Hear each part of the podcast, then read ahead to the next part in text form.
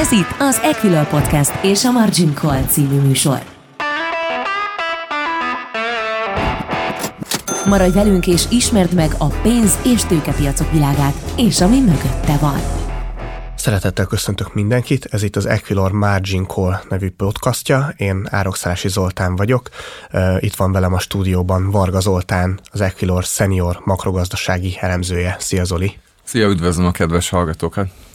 Mai témánk pedig az elmúlt héten történt nagyobb bankoknak, a, a jegybankoknak a kamat döntései, a Fed és az LKB, illetve a műsor második felében majd fogunk beszélni a Magyar Nemzeti Bank várható kamat döntéséről is.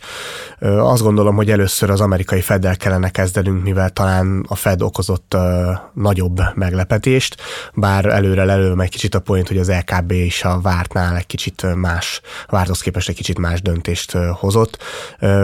Mennyire lepett meg a Fed téged, és milyen irányban, Zoli? Megmondom őszintén, alaposan meglepett az amerikai egybank. Én arra számítottam, hogy Jerome Powell próbálja majd hűteni a, a kamatcsökkentési várakozásokat, ami ugye a, a piacon már elég élénkek voltak a kamat döntés előtt is, jól emlékszem, ilyen 100-110 bázispontos kamatvágást vártak a piaci szereplők a jövő évre nézve, és ehhez képest, de majd a dotplot ábráról fogunk nyilván részletesebben beszélni, ugye elsősorban az okozott meglepetést, Powell nem igazán tudta vagy akarta hűteni a, a kamatcsökkentési spekulációkat a sajtótájékoztatón, és most már ilyen 150 bázispontos kamatvágást várnak a piaci szereplők a határidős árak alapján, ami teljesen irreális nyilvánvalóan. Úgyhogy ez alaposan meglepett, de egyébként a piacokat is az euró-dollár árfolyamában látszódott, hogy nem igazán erre számítottak a szereplők. És ez miért meglepő? Esetleg ezt veszélyesnek tartod abból a szempontból, hogy az infláció még nincs legyőzve, és lehet, hogy a Fednek egy kicsit óvatosabban kellett volna ezzel kapcsolatban kommunikálnia? Igen, így gondolom, hogy, hogy még ez korai, legalábbis az én véleményem szerint ennyire elengedni a kamatokat, a piaci kamatokat lefelé. Nyilván a, a jegybanknak sokkal több adat van a birtokában, ami alapján meghozza a döntéseket, és a kommunikációt is ehhez igazítja, de egy, egyrészt ugye a részvénypiacokon is azért az elmúlt hónapokban egy elég komoly emelkedést láttunk, amit részben az egyel korábbi FED kamat döntőülésen elhangzott üzenetek váltottak ki és ezt még tovább fűtötte igazából az amerikai jegybank. Most két lehetőség van. Ugye az egyik, hogy valóban úgy gondolják, hogy sikerült legyőzni az inflációt, erről elég sokat beszélgettünk az elmúlt napokban, és igazából már engedik ugye a monetáris kondíciók lazulását, bár még nem kamatvágással nyilván. A másik lehetőség pedig, hogy picit elhamarkodottak, vagy valamilyen oknál fogva próbálták a, a hangulatot javítani, akár ugye a közelgő választások kapcsán, bár ez nyilván csak találgatás. Igen, hát ugye a választások még egy év múlva lesznek, és tényleg felmerült az, amiről beszéltél, hogy vajon mi okozhatta ezt a, ezt a meglepetést. Engem is meglepett egyébként a döntés, bár én talán egy fokkal optimistább vagyok az inflációval kapcsolatban, ugyanis az elmúlt hónapok adatai azért elég jók voltak, bár az inkább Európára érvényes, az így van, tehát az Egyesült Államokban egy fokkal talán kevésbé, de a Fed előrejelzéseit nézzük meg, az alapján is az látszik egyértelműen, hogy ugye nyár közepén volt egy jelentős javítása a gazdasági növekedési kilátásokkal kapcsolatban erre az évre, de ugye az meg akkor félelmet okozott, és akkor össze meg azt láttuk, hogy a kamathozam várakozások azok emelkednek, ugye egészen október-november fordulójáig az volt a kérdés, hogy lesz-e még emelés, vagy nem lesz, nem az, hogy mikor lesz kamatcsökkentés, és nagyon gyorsan megváltoztak a dolgok. De a piaci árazások azért egyértelműen arra utalnak, hogy, hogy a piac egyáltalán nem fér már tőle.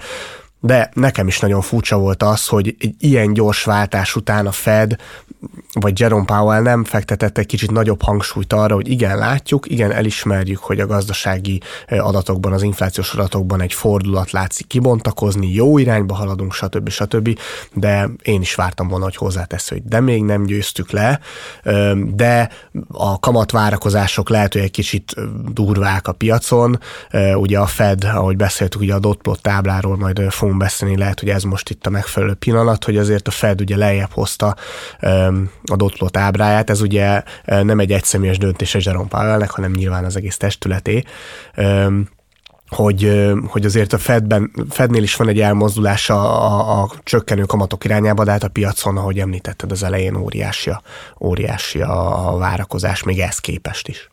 Igen, ugye a Dotplot ábrát mindig negyed évente adják ki a makrogazdasági előrejelzésekkel együtt, és ugye a szeptemberi ülésen kiadott ábra még az idei évre várt volna egy 25 bázispontos kamat emelést. Nyilván azt tudtuk, hogy ezt el fogják törölni, tehát az idei év végi kamatvárakozás lejjebb kerül, ez meg is történt és én arra számítottam, hogy jövő évre maximum 50 bázisponttal kerül lejjebb a medián, tehát ami két kamatvágást feltételezne. Ez nem jelenti azt, hogy csak ennyit szándékozik a, a Fed vágni.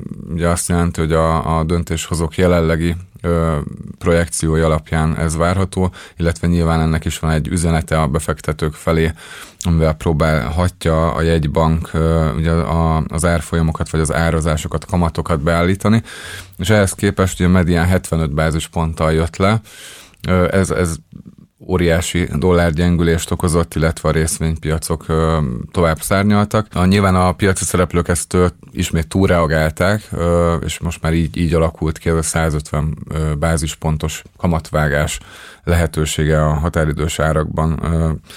Úgyhogy Korábban is volt uh, ilyen problémája a Fednek, uh, hogy előre szaladtak nagyon a kamatvárakozások, és akkor a kommunikációval ezt próbálták kezelni, és, és próbálták úgymond lebeszélni a piaci szereplőket ezekről a várakozásokról, általában sikerült, és most viszont erre nem láttunk kísérletet, és ez egy óriási változás, én úgy gondolom a jegybank fő, tehát a kommunikációjának a fő irányában.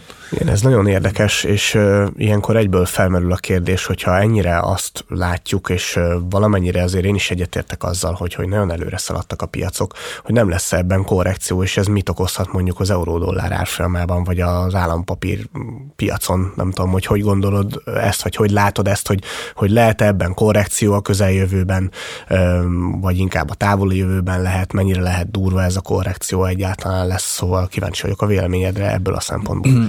Hát mindenképpen várnék korrekciót, főleg akkor, hogyha a jelenlegi bikapiac, részvénypiacon folytatódik, illetve a dollár esetleg tovább gyengül, most már ugye az egy tízes szinteket tesztelt az euró, euró-dollár árfolyam az elmúlt napokban illetve hát a mai kereskedésben is. A nagy kérdés, hogy ezzel megvárják-e a következő Fed kamat döntőlést, nagy valószínűséggel igen, és akkor fog-e változni a, a kommunikáció, hogy látja addigra a Fed az akkori árazások alapján, hogy optimális a piaci kamat, vagy már túl alacsony, esetleg ugye ne felejtsük rá, hogy a 10 éves hozamszint már 4% alatt van, tehát több mint 1%-kal jött lefelé az elmúlt hónapokban.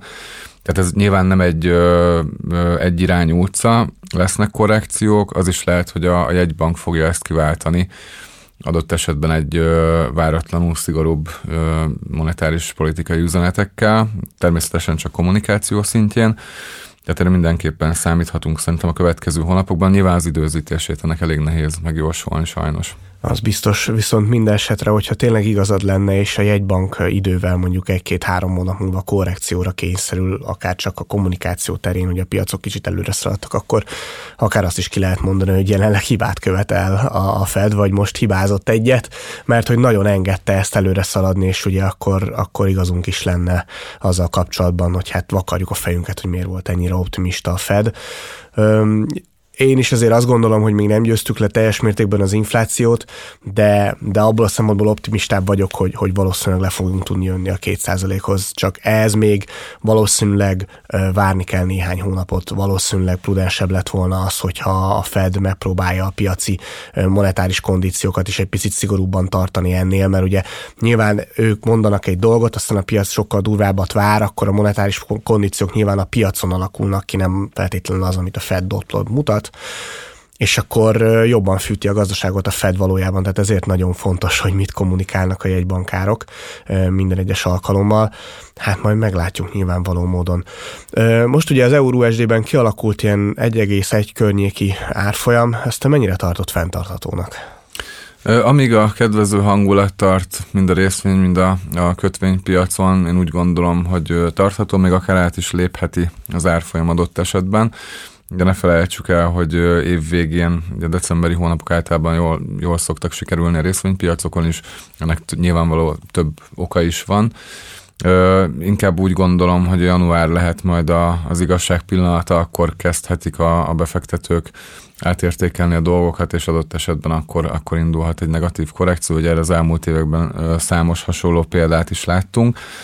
Úgyhogy a következő néhány hétben még szerintem tarthat ez a jó kedv, és, és akár egy tíz feletti euró-dollár árfolyam is könnyen elképzelhető. Üm, igen, ezzel kapcsolatban még annyit talán érdemes kijelenteni, ugye a várakozások az inflációval kapcsolatban, ami ugye hat nyilván az euró-dollár árfolyamára is. A várakozásoknak ezt a felerősödését azért ez is okozhatta, hogy volt egy kommentár, ha jól emlékszem, még a fedülés előtt. Janet jelentől, aki maga is volt egy bankelnök, és ugye mindenki azt találgatja, hogy a kétszázalékos inflációs célt, ami most már ugye talán több mint tíz éve explicit cél a Fednél, mikor fogják elérni, és Janet jelen, akit szerintem nagyon nagyra tartanak, talán még nem annyira, mint Ellen greenspan annak idején, mert Ellen Greenspannek a szavaira akkor is figyeltek, amikor már régen nem volt jegybankár, de szerintem Janet Yellenre is figyelnek valamennyire. Szóval ő mondta azt, hogy szerinte ez a két százalék az meg lesz oldva. Úgyhogy azért azt gondolom, hogy ez mindenképpen elgondolkodtató, hogyha ő, ő ezt mondja. Szerintem ez is azért erősíthette a piaci várakozásokat. Mondom, hogyha jönnek az adatok, és ezt megerősítik, akkor azt gondolom, hogy hogy igaza lehet a Fednek, de ez most azért egy elég kockázatos húzás volt, úgyhogy majd meglátjuk. Ugye az euró-dollárról beszéltünk, de ugye az euró-dollárban nem csak az amerikai egybank, meg a dollár ö, mozgása érdekes, hanem a, az öreg kontinensen lévő ö, dolgok is fontosak, és ugye itt is volt egy nappal később jegybanki döntés az Európai Központi Banktól. Itt azonban úgy tűnik, mintha a másik irányba jött volna a meglepetés. Ugye nyilván nem arra kell gondolni, hogy, hogy kamatváltoztatás történt, mert arra senki se számított, és nem is ez következett be, hanem inkább a kommunikáció oldalán. Itt hogy látod, Zoli, mennyire volt erőteljes a meglepetés, amit Christine Lagarde hozott? Itt szintén meglepetést okozott az LKB, és ugye mi azt vártuk, legalábbis én azt vártam volna, hogy hogy egy picit galambirányba mozdul el az LKB kommunikációja minimális mértékben, hiszen azért ne feledjük, hogy az eurózónában ugye a növekedési kockázatok is jóval erősebbek, mint az Egyesült Államokban. Másrészt az infláció is, bár a, a magasabb bázis hatására nagy rész, de, de alacsonyabb szintre is került, mint az Egyesült Államokban. Úgyhogy én úgy láttam, hogy közelebb lehetnek esetleg a célhoz, mint a Fed. Ehhez képest Legard ugye a sajtótájékoztatón kijelentette, hogy, hogy nem is került szóba a kamatvágás lehetősége, míg Powell ugye azt mondta, hogy arról már beszéltek, hogy a következő lépés már kamatvágás lehet. Tehát egy, egy jóval ö, szigorúbb, héjább hangvételű üzenetet hallhattunk, és azt is mondta, hogy, hogy tartósan fenn kell tartani a magas kamatokat annak érdekében, hogy a, az inflációs célt, a 2%-ot elérje az LKB. Úgyhogy ennek hatására tovább emelkedett az euró-dollár. Megmondom őszintén, ez legalább annyira, vagy kevésbé érthető számomra, mint a Fed kommunikációja. Igen, nagyon furcsa. Tehát az az érdekes, hogy, hogy gyakorlatilag egymás tükörképét vártuk. Tehát azt vártuk, hogy, hogy, a, hogy a Fed fog az LKB-hoz inkább hasonló kommunikációt, mármint ugye ex post, ami ugye történt, a, arról, arról beszélek most, tehát hogy a, a, ami, ami lett, azt inkább a Fedtől vártuk volna, az LKB-tól pedig inkább a másik irányba. Nagyon nem ez történt, és igen, hát ez az EURUSD-nek adott még egy löketet felfelé. Az nagyon érdekes, hogy hogy ahogy említetted, Európában az infláció lassulása az olyan markánsabbnak tűnik, és ugye a gazdasági növekedés is, is eléggé gyengécske, most a, a jegybanki prognózisok, de egyébként a nagy elemzőházak vagy az Európai Bizottság prognózisa is azt mutatják, hogy az idei évi növekedéshez képest jövőre lényegében egy nagyon hasonló makrogazdasági, legalábbis GDP pálya várható. Az infláció közben gyorsan jön lefelé, és ugye itt is érdemes azért a meghatározóbb jegybankárok, vagy volt jegybankárok kommentárjait nézni, Ugye a Fednél hmm. volt egy bankáról beszéltem az előbb, itt most ugye a, az Isabel Schnabel kommentájára gondolok, aki, aki egy vagy két héttel ezelőtt mondta azt, hogy számára meglepően gyorsan jön le a, az infláció, ami azért volt óriási szó, megítélésem szerint, mert az utóbbi időben azért Isabel Schnabel erőteljesen mondta azt, hogy magas kamatokra van szükség, inflációs probléma van, ezt fel kell venni a kesztyűt az LKB-nak, és hogyha ő mond olyat, hogy, hogy hát lehet itt most már lazábban lenni, akkor azért a piacok is eléggé mm-hmm. felkapják erre a fejüket. Ez meg is történt. Ehhez képest Christine Lagarde kiállt, és azt mondta, hogy azt mondta, hogy már pedig addig kell magasan tartani a kamatokat, amíg arra szükség van, ez, ez, ez eléggé furcsa volt. Ugye van egy kicsit érdekesebb részlet Christine Lagarde kommentárjaival, vagy sajtótájékoztatájával kapcsolatban, hogy úgy nézett ki, hogy nincs túl jó bőrben szegény. Én remélem nem ez nyomta rá a bélyegét a, a mondatnójára, de, de szegény ugye covidosan állt ki, és elmondta, ami azért megsüvegelendő teljesítmény, de reméljük, hogy nem ez okozta azt, hogy kicsit szigorúbba vette a, a figurát.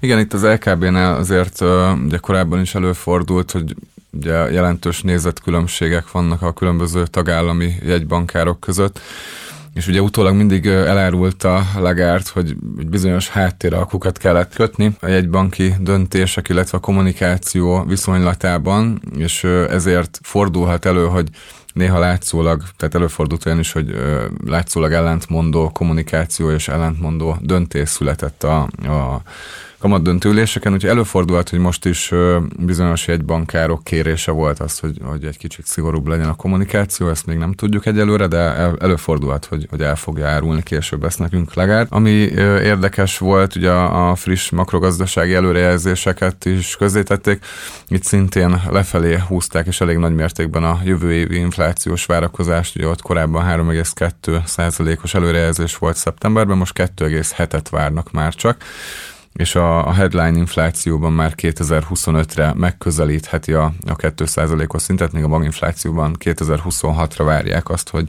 elérje az inflációs célt. Én azt gondolom, hogy hogy az eurózónában, amennyiben nyilván nem lesz energetikai krízis az árakban, vagy, vagy élelmiszerválság nem ismétlődik meg, akkor, akkor nagyobb esély van arra, hogy, hogy hamarabb elérik az inflációs célt, mint az Egyesült Államokban. Ugye ott a keresleti oldal élénkebb, tehát mindenképpen mondjuk erre a Fed is figyel, azt mondták is, hogy a, a, a belső kereslet, illetve a bérek alakulása fontos szempont. De én úgy látom egyébként a jelenlegi makrogazdasági pályák alapján, hogy, hogy az eurózónában hamarabb sikerül majd elérni az inflációs célt. Te hogy látod ezt? Hát én abszolút egyetértek ezzel. Tehát szerintem a gyenge gazdaság miatt ez, ez meg fog történni. Azzal kapcsolatban pedig, hogy mi okozhatta ezt a meglepetést legalább részéről, hogy ennyire szigorú volt, el tudom képzelni azt is, ugye, hogy, hogy a korábbi évekkel ellentétben most az látszik, hogy azokban az országokban magasabb az infláció, amik az eurózóna magországainak tekinthetők, például Németországban. Ugye ez általában úgy szokott lenni, hogy Németországban alacsony az infláció, olasz, spanyol, Görögországban meg magas, és akkor ez szokott lenni a klasszikus probléma. Most pont fordítva van, és ugye német jegybankárok részéről rendszeresen jön az a kérés vagy megjegyzés, hogy magas inflációt azt, azt kezelni kellene, és hát ugye akár logikus is lehet, hogy akkor ez volt, a, ez volt a, az ok, de én azt gondolom, hogy pár hónapon belül ki fog derülni az igazság, és akkor az Európai Központi Bank is majd sokkal lazább hangvételt fog tudni ö, tenni. Addig egyébként az EURUSD-nek az euró oldaláról is jelentett egyfajta ö, emelő erőt ez, ö, amit most látunk, de szerintem ez, ez meg, fog, ö, meg fog változni viszonylag ö, gyorsan. Maradj velünk! Ez a Margin Call, az Equilor pénzügyi kibeszélő podcast műsora. A Fed és az LKB kivesézése után azt gondolom, hogy rátérhetünk a magyar helyzetre, ugye itt hamarosan az év utolsó kamat döntése lesz Magyarországról, és hát abból a szempontból kényelmesebb helyzetben lehetünk talán, hogy Virág Barnabás talán egy hónappal ezelőtt emlékeim szerint eléggé szépen bemondta azt, hogy a következő hónapokban mi várható. Látjuk ugye az inflációs adatokat, ezek bőven megerősítik ezt a pályát, sőt, én azt gondolom, hogy az infláció pozitív meglepetése okán a piaci várakozások még ennél akár vérmesebb kamatvágási pályát is el tudnának képzelni, mint amiről Világbarnabás beszélt, de nem tudom, Zoli, hogy neked mi a véleményed erről.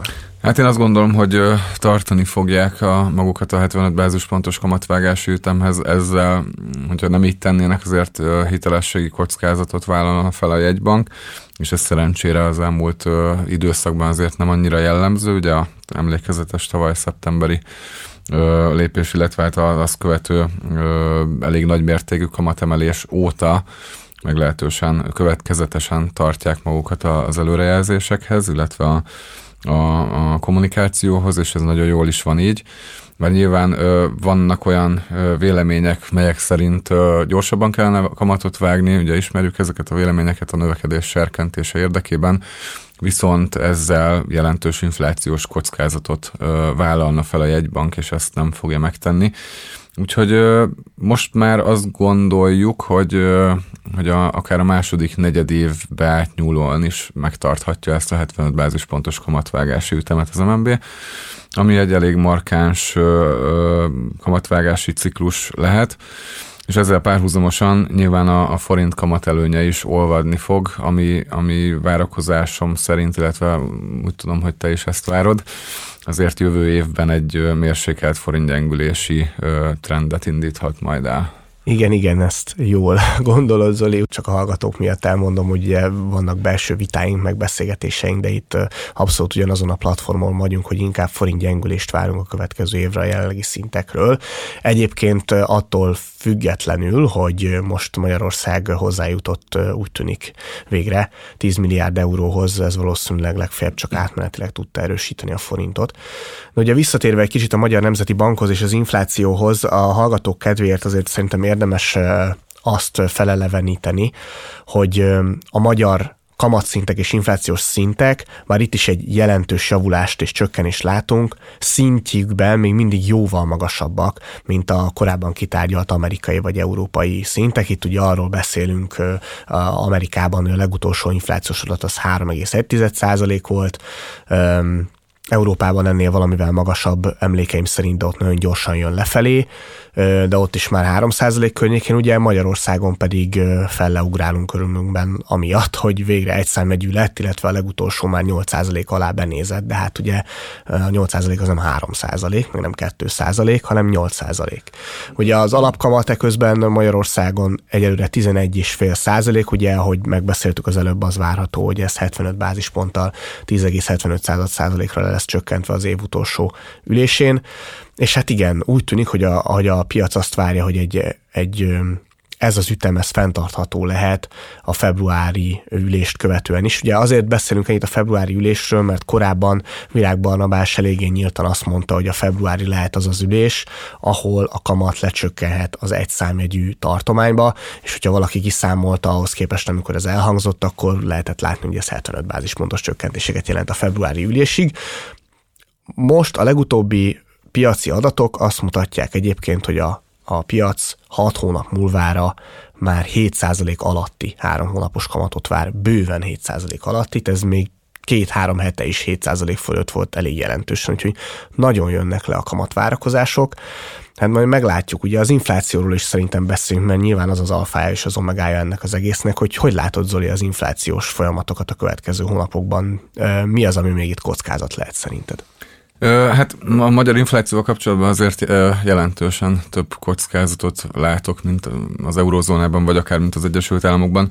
Ugye itt elsősorban azokat a, a törekvésekre gondolok, ami a kormány részéről fog jelentkezni jövőre. Ugye ezt nyíltan ki is mondta Nagy Márton gazdaságfejlesztési miniszter, hogy fel szeretnék pörgetni a gazdasági növekedést, ugye magas nyomású gazdaságot vissza szeretnék állítani, és ez nyilván fogyasztás ösztönzéssel, beruházás ösztönzéssel járhat együtt, ami, ami pedig keresleti oldali inflációt fog gerjeszteni.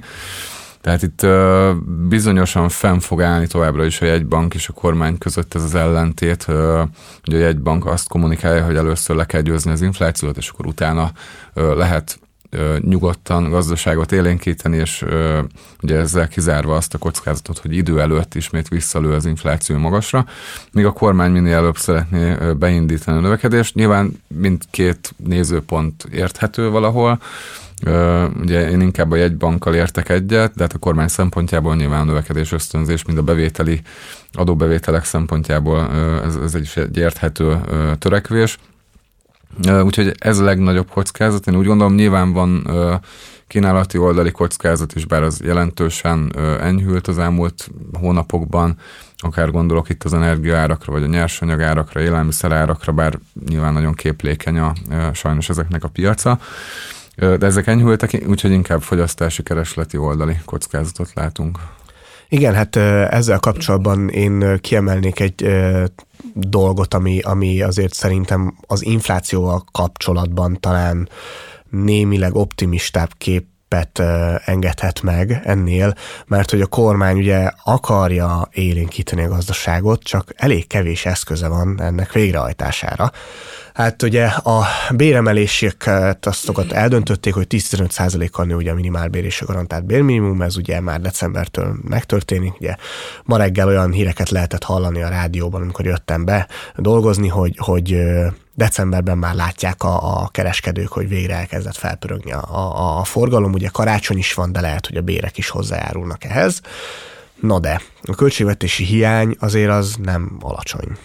Hát ugye a költségvetés vagy a kormányzat úgy tud élinkíteni, hogyha a hiányt növel klasszikusan. Most ha a hiány nagyon magas már eleve, akkor elég kicsi a tér ennek a növelésére. Úgyhogy nyilván a gazdasági növekedés szempontjából ez nem túl jó hír, viszont az infláció belső kereslet általi pörgetése szempontjából meg lehet, hogy jó hír.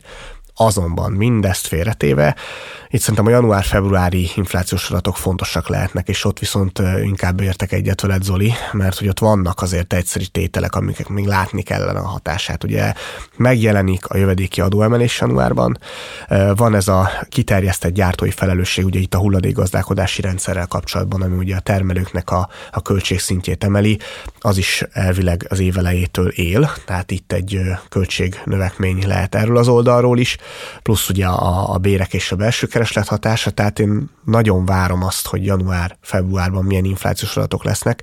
Plusz van egy dolog, amiről sokat szoktunk beszélni, hogy ugye a Központi Statisztikai Hivatal hogyan számolja el a rezsi ö, díjakat, és itt ugye azért egy kicsikét vakartuk a fejünket, hogy hogyan lehet az, hogy a legutóbbi inflációs adatokban, amikor már ugye őszi hónapokról beszélünk, és a fogyasztásnak növekednie kellene, mégis csökkenést számolt el a KSH. Én azt gondolom, hogy emiatt lehet akár egy olyan kockázat is, hogy most már nem fog tudni csökkenést elszámolni a KSH, és ez ugye azért hozzájárult az elmúlt két hónap pozitív inflációs meglepetéséhez, lehet, hogy ez egy kicsit fordulni tud. Tehát summa summarum azért az első éveső hónapjai azok, azok érdekesek és nagyon fontosak ebből a szempontból, hogy a belső kereslet pörgetése, egyedi tételek azok összességében hogyan hatnak az inflációra.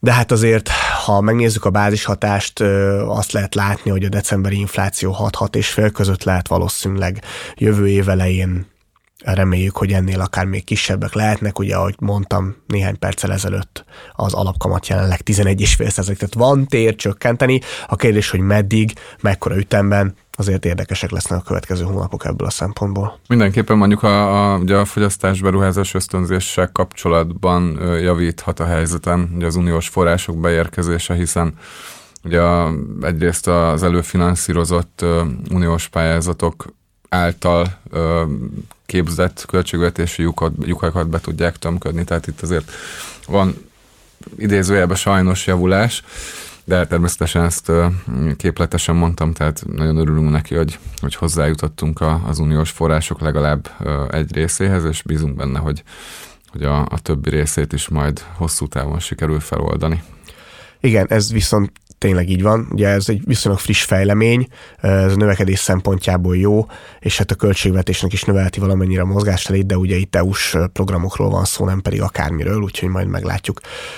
Már csak kevés időnk van, de én azt gondolom, hogy nagyon sokat beszéltünk már az ezt meghatározó tényezőkről, és ugye a Fednél és az LKB-nál is szóba jött az euró-dollár, hogy a forint szempontjából te hogyan látod a következő napokat. Picit már érintettük, de azt hiszem, hogy a végére erről még érdemes néhány szót mondani. Igen, hát ugye az uniós források feloldása okozott egy kismértékű forint erősödést az elmúlt napokban, és most már a 378-as szinteket is megközelítette az euró árfolyama. Elképzelhető akár még egy kis mértékű további erősödés, hogyha a kedvező hírek érkeznek, sikerül a további egyeztetéseken pozitív híreket hozni esetleg a, a még zárolt forrásokkal kapcsolatban, akár hogyha ugye az év első negyedévében hitelminősítők megszólalnak esetleg a, a makrogazdasági helyzet javulásáról, de alapvetően jövő évben ö, mindenképpen forint gyengülési pályát várunk. Ugye egyrészt a, a csökkenő kamatkülönbözetnek köszönhetően, másrészt a, a folyófizetési mérleg töblete is csökkenhet, a, az importigény növekedése miatt, ugye az export a továbbra is bizonytalan, Itt, itt, itt vannak olyan folyamatok, ami, ami alapesetben is definíció szerint mindenképpen gyengülő fizetőeszközt eredményezne, de nem számítunk ilyen exponenciális mozgásokra, tehát egy viszonylag kiegyensúlyozott csatornában mehet majd az árfolyam. Szerintem ez végszónak tökéletes. Én azt gondolom, hogy nagyon hasonlóan látom az euró árfolyamát, mint ez Oli. Nehéz ez bármit hozzátenni. Az erősödés azért az nehéz lenne. Még talán egy dolgot, hogy ugye próbáljuk előrejelezni nyilvánvalóan valahogy az eurhuf mozgását, és ha mondjuk azt nézzük, hogy két évvel ezelőtt is már ilyen 350-360 forintos euró árfolyamok voltak, de ahhoz képest azóta 15-20 százalékos inflációs többletünk volt. Ha egyszerűen ezt fog fognánk, akkor azt lehetne mondani, hogy bőven 400 forint fölötti nominális euró árfolyamnak kéne lennie. Nem mondjuk ezt, csak ezt azért mondtam el, hogy érzékeltessem, hogy azért a 380 alatti szintek azok nem feltétlenül jelentenek gyenge szintet, és összességében, amit, amit mondtál Zoli, az alapján én is azt gondolom, hogy jövőre fogadni kéne, akkor inkább a mostaninál gyengébb árfolyamot valószínűsítenék, semmit erősebbet. Köszönjük szépen a figyelmet kedves hallgatóinktól, ez volt a Margin Call idei utolsó adása. Várjuk Önöket a következő adásra is. Köszönöm szépen. Köszönjük a figyelmet, és minden hallgatónak kellemes ünnepeket kívánunk. Ez volt a Margin Call, az Equilor pénzügyi kibeszélő podcast műsora. Ha tetszett az adás, iratkozz fel követőink közé, vagy honlapunkon hírlevelünkre, hogy elsőként értesülhess a legizgalmasabb tőzsdei sztorikról. A műsorban elhangzott információk marketing közleménynek minősülnek, és nem a befektetési elemzés függetlenségének előmozdítását célozza. Az elhangzottak tájékoztató jelleggel bírnak, a megszólalók adott időpontban fennálló véleményét tükrözik, nem minősül bármely pénzügyi eszköz jegyzésére, vásárlására vagy eladására történő felhívásnak, befektetési tanácsadásának, továbbá befektetési döntések alapjául sem szolgálhat. Az elhangzottak nem tekinthetők szerződéskötésre vagy kötelezettségvállalásra történő ösztönzésként, azok kizárólag saját felelősségre használhatóak fel. Részletes tájékoztatóért keresse fel honlapunkat www.ekilör.hu